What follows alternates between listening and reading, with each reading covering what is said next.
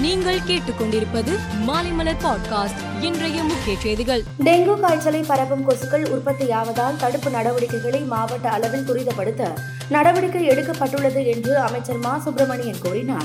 அதிமுக ஆட்சியில் நடந்த தவறு காரணமாக நான்கு ஆண்டுகளில் சாலை விபத்தில் இறந்தவர்களின் எண்ணிக்கை இருபத்தி இரண்டாயிரம் குறைத்து காட்டியது தற்போது நடத்தப்பட்ட ஆய்வில் தெரிய வந்துள்ளது முருகப்பெருமானின் அறுபடை வீடுகளில் இரண்டாம் படை வீடான திருச்செந்தூர் சுப்பிரமணிய சுவாமி கோவிலில் ஆவணி திருவிழா இன்று தொடங்கியது.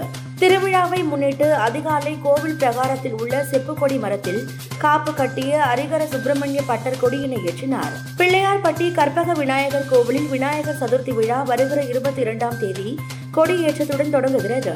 முப்பதாம் தேதி தேரோட்டம் நடக்கிறது. உலகின் ஆறு சிறந்த நகரங்கள் பட்டியலில் கர்நாடக மாநிலம் பெங்களூரு தேர்வு செய்யப்பட்டுள்ளது.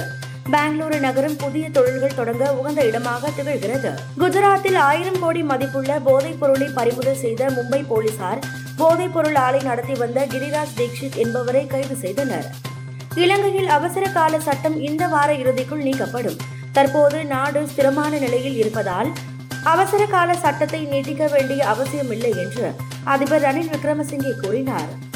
ஜிம்பாப்வேக்கு எதிரான ஒருநாள் போட்டித் தொடரில் இருந்து வாஷிங்டன் சுந்தர் காயம் காரணமாக விலகி இருக்கிறார் அவருக்கு பதிலாக ஷபாஸ் அகமது சேர்க்கப்பட்டுள்ளார். மேலும் செய்திகளுக்கு மாலைமலர் பாட்காஸ்டை பாருங்கள்.